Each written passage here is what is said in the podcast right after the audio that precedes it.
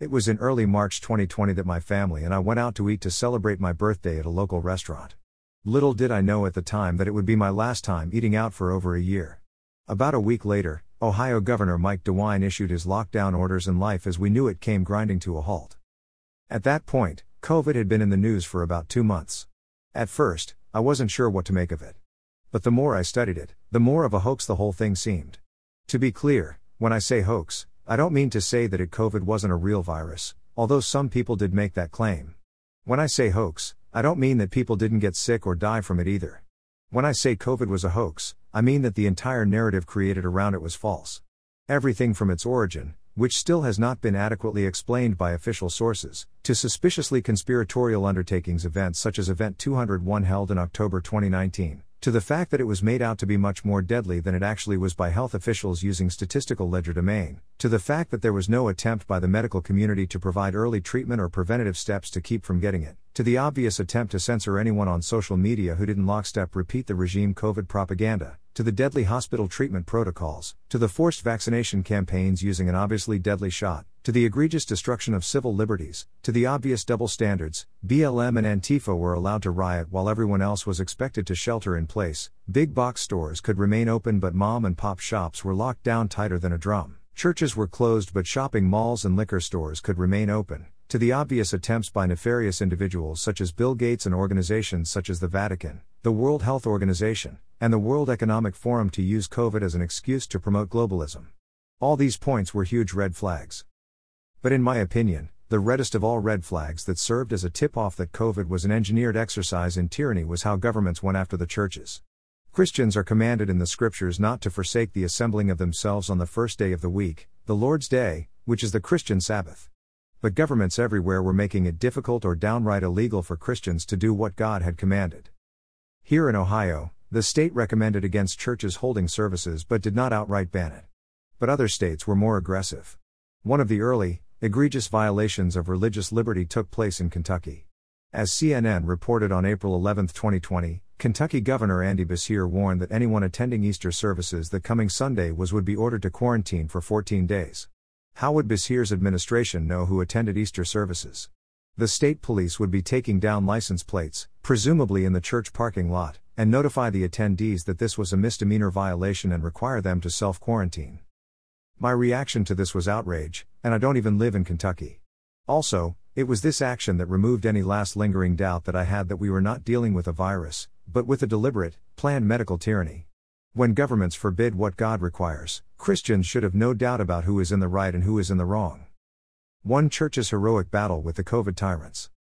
Many of us have read accounts of churches refusing to go along with the lawless government orders and suffering persecution for obeying God rather than men. John MacArthur's Grace Community Church is perhaps the best known example. But it's not the only case. I recently was made aware of another California church that went through something very much like MacArthur's church. In a Substack article, author David Zweig recounted the struggles Calvary Chapel in San Jose, California had with Santa Clara County, run by some of the nation's most zealous lockdowners.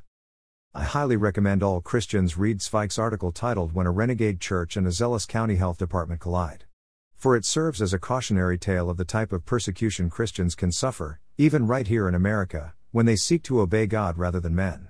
But more than that, it's also an example of God's faithfulness to his people when they obey him and refuse in any way to be terrorized by their enemies. Like many congregations, Calvary Chapel in San Jose initially went along with the lockdown orders. Christians are law abiding people and are not the sort to go out of the way to cause trouble.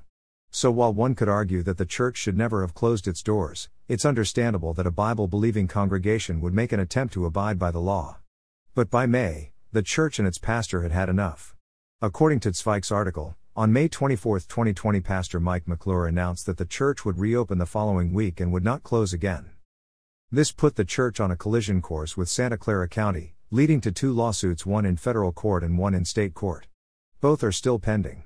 One outcome of the church's obedience to God is that it has been slapped with more than $2 million in fines. But as bad as the fines are, the surveillance of the church by local government officials is at least as disturbing. As Zweig put it, There was a multifaceted surveillance program of the church and its members, breathtaking in scope and reminiscent of totalitarian regimes. The spy operation included stakeouts, forced in person monitoring of prayer groups and other intimate activities, and tracking the cellular mobility data of churchgoers. COVID, it would seem, brought out the inner fascist in the case of some Santa Clara County officials. One of the most disappointing facts recounted in Zweig's article was the willingness of a neighboring church to allow the county's business compliance unit to set up camp on its property to spy on Calvary Chapel. Enforcement officers, often working in pairs, conducted dozens of stakeouts, spying on Calvary staff and members by peering at them through a chain link fence from the adjacent property.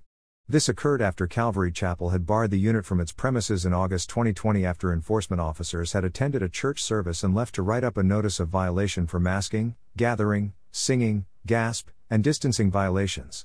God forbid Christians should get together and sing Amazing Grace on Sunday morning. Why, you're gonna kill Grandma. Closing. On May 11, 2023, a little over six weeks from now, the public health emergency related to COVID 19 will come to an end. This is a good opportunity for Christians to reflect on the events of the past three years and their responses to them. What were some things we got wrong? What did we do right? How can we be more faithful the next time we're faced with government overreach and tyranny supposedly in the service of some public good? This is wise counsel under any circumstances, but perhaps especially under today's circumstances.